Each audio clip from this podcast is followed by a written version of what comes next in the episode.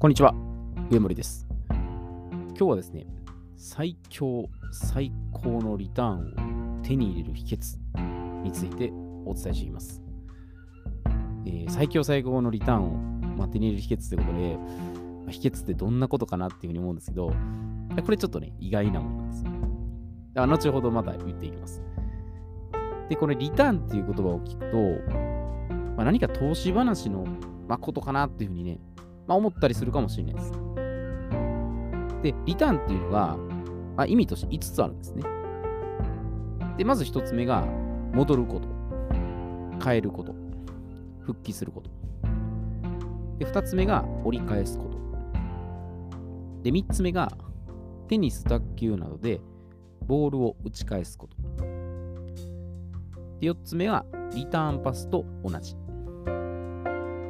で、5つ目は、利益、儲け、また利益率。まあ、この5つなんですね。で、総称すると、まあ、良くも悪くも、まあ、全て返ってくるっていうことなんですね。で、まあ、世の中にこれ認識されてる概念として、ハイリスク、ハイリターン、ハイリスク、ローリターン、ローリスク、ハイリターン、ローリスク、ローリターン。まあ、この4つのパターンがあるんですね。で、リスクとリターンっていうのが、まあ、常に向かい合わせ状態なんです。で、やっぱ誰しも、まあ、ローリスク、ハイリターンを選んで、安心、安全、安定の人生を、まあ、歩みたいと思うものなんですね。まあ、しかし世の中はそんなに甘くはないんですね。儲け話であったり、まあ、魅力的なこういう誘惑ってあるほど、まあ、危険性が潜んでるんですね。まあ、美味しい話には裏があるって言いますけどね。で、なんでやっぱリスクは避けたいっていうところなんですが、これ避けると余計かつ必要に追いかけてくるんです。で、以前あのリスクを尊重するっていうところでお伝えしたんですけど、あのリスクっていうのは、まあ、常にこれつきものなんです。だから、これ悪いものと思ってしまうと、まあ、そこをなんか変にやっぱ敵視してしまうんですね。いけないものだって思うんで、だんだんそこでやっぱネガティブになっちゃうんですね。で、リスクを敵視するんではなくて、まあ、尊重して、まあ、向き合うってことです。言ったらリスクをもう容認するってことです。でその上で、まあ、ローリスク、ハイリターンですね。まあ、ちょっと美味しいところなんですけど、まあ、つまりこれが、まあ、最強最高のリターンっていうのを、まあ、取得していくってことなんです。この最強最高のリターンっていうのを取得する前にです。前に考えておく大切な概念が2つあるんです。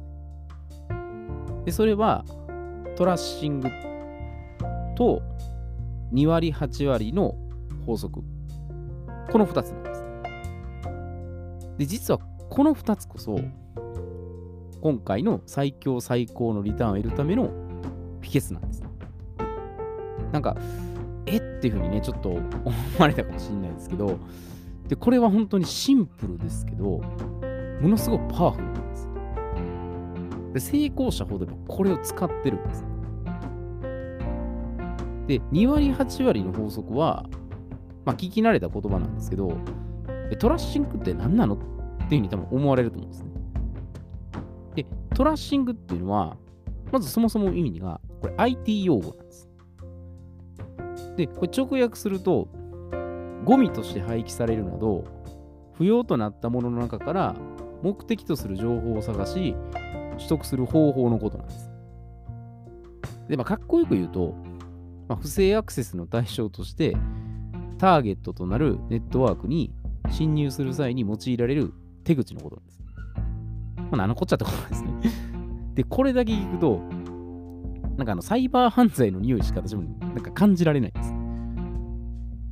で、まあ、最初にこれ、私思ったことは、まあ、やっぱ横文字単語としてのやっぱ印象なんで、うんなんか正直やっぱ意味はやっぱあんまりわからなかったです。で、まあ、ここやっぱ少々頭をひねって、まあ、単語って私、こう意訳を試みるのが結構好きなので、トラッシングの響きから、まあ、ブラッシングに変換したんです。もうこれとっさの思いつきなんです。で、これがたまたまやったんですけど、このブラッシングはまあ歯磨きとか動物の毛を吸いたりするっていう意味から、まあ、綺麗にするとかね、まあ、汚れを落とすってことですね。で、これが最終的に、まあ、ひねりにひねって、まあ、整理整頓するにたどり着いたんです。まあ、要は断捨離ってことですね。で、まあ、人は、まあ、常に何かをこう入れるっていうことを中心に考えがちなんです。でもっと高級なものが欲しい。でもっと素敵な人と出会いたい。でもっと賢くなって成功したい。もういろいろこうやってあるんですよ。だから欲望は尽きないんです。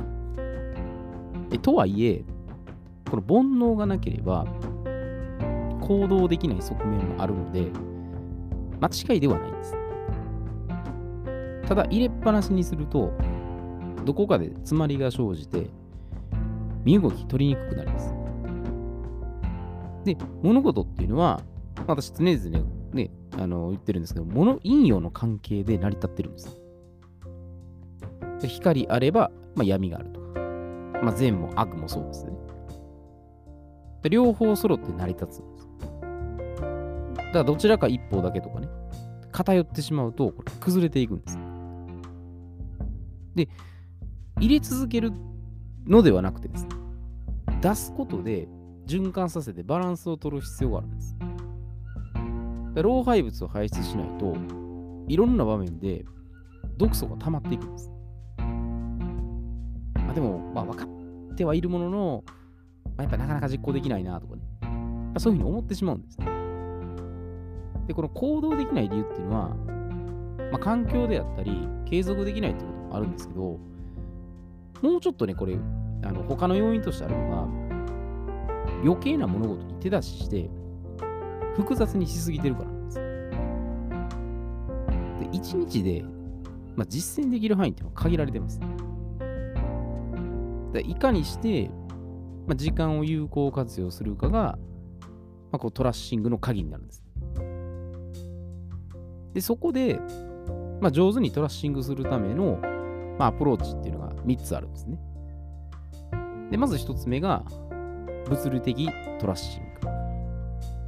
で2つ目が人間関係トラッシング。で3つ目が精神的トラッシング。まあ、この3つなんですね。で、まあ、以前断捨離のところでね、まあ、お伝えしたんですけど、もうちょっとこれをね、あの細かく見ています。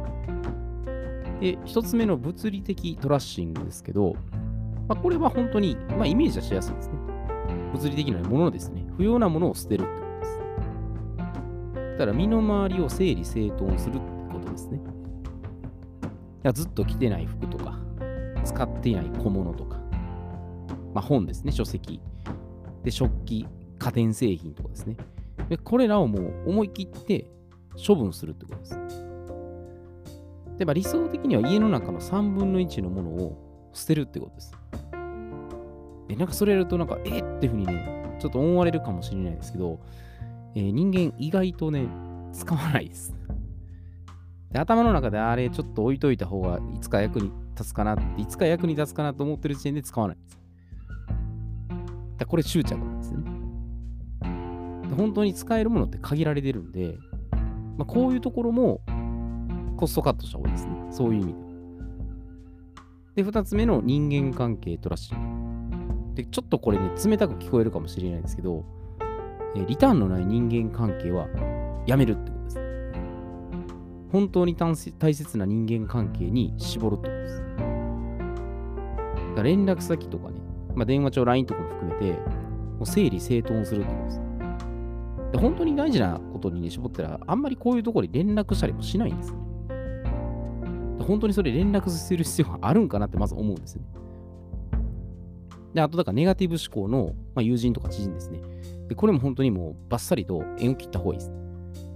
で、これがもう、ちょっと自分が悪い方に導かれてしまう 要因にもなります。で、非道に聞こえるかもしれないですけど、でも実際に自分が達成したいこととかね、やりたいことがあるんであれば、まあ、こういうとこ、感情がやっぱりこれ、エネルギーそがれるところなんで、ここもきっちり、あの物以上にこれどっちかというと労力使われる使われるんで、ここは本当にもう見切りをつけた方がいいですね。で、3つ目の精神的トラッシングですね。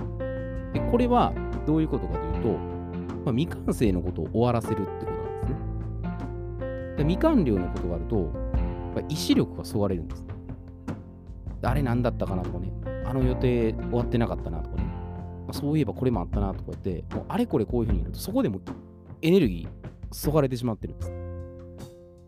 無駄に消耗して燃料切れになっていつかもう突き果ててしまうんです。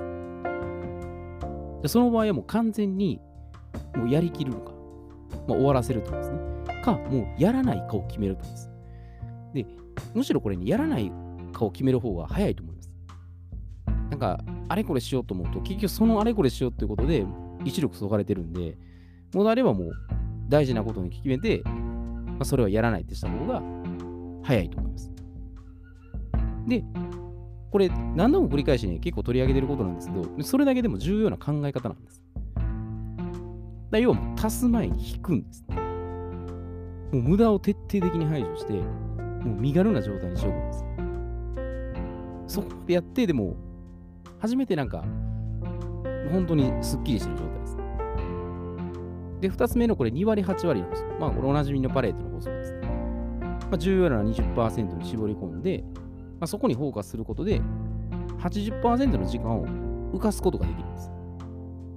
24時間以内で、本当に大切なことだけに集中してですよ。取り組むだけでいいんです。で、その重要な20%の内訳を、まあ、さらに分解していくとです。言ったら、20%のうちの重要なことを15%。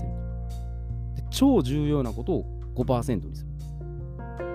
5%まで絞ったら本当に一番大事なものだけ多分見えるんです。でいかに無駄なことしてるのかっていうのが結構分かってくるんです。で本当にこれシンプルですけど、ものすごくパワフルなんです。でもこれやっぱり、私もこうね、あの師匠とか教えられたんですけど、やる人は本当に限られるって言ってました。ほとんどは口で言ってやらないってですね。で本当にだからやらやりたくないから多分やらないんだろうなってですね。あとはもうそれだけ余計な情報にやっぱ惑わされてるんですね。テクニックばっかりをこう、いっぱい情報がありふれてるんで、そのテクニックの情報だけに踊らされて、結局やらないっていう、私ももう本当に過去にこれ何回もやってたんで、まあ、言いたいことわかるんですけど、もうそういうことなんです。あとはもうネガティブなニュースですね。事件が起きましたとか、事故がありましたとか、まあ、テレビを見ない方がいいですね。もうテレビほど毒なものないですね。あと生産性に乏しい誹謗中傷発言ですね。もう悪口を言うとかね、もう責任転換する発言とかね。もうこれ本当にもう、まあ、ブレーキ極まれないんで、まあ、これも無視した方がいいですね。あと芸能人の生活内容ですね。もう本当にこれ不倫とかね、あの、何々さんがどうしましたとか、もう意味のないことだらけなんで、もうこういうのは、もう、どうでもいいです。正直言うと。で、極限までこれそぎ落とせば、本当に大切なこと、おのずと見えてくるんです。まあ、自分の人生の目的とか、何が大切かとか、価値観とか、そんなの全部分かってくるんです。だ本当にいい意味で自分軸で主体的に生きていくっていうふうにするんであれば、やっぱ日頃から使ってるこの言葉であったり、行動してる態度とかを意識的にですよ。意識的に有意義で実りある内容にやっぱ変えていく必要があるんです。でそのためにトラッシングして、重要な2割ですね。集中すれば、浮いた 80%, 80の無駄なところが大事なところに回るんで、これ500%並みですよ。500%並みの最強最強のリターンがやっぱ得られていくんです。だから本当にハッピーな人生で過ごしたいなと思ったら、逆に言えばまず、削いでいくってことですね。足すんじゃなくて引くんです。引いていくことで、自分の時間の使い方とか、行動の仕方っていうのが、やっぱ変わってくるんです。だから情報って本当に変な意味、あのありすぎるところ良くないですね。そういった意味で、もう大事な20%、極論言ったらもう超重要な5%だけに1日絞ってね、やるぐらいでも、まあ、いいんじゃないかなというふうに思います。えー、では今日はこれで失礼いたします。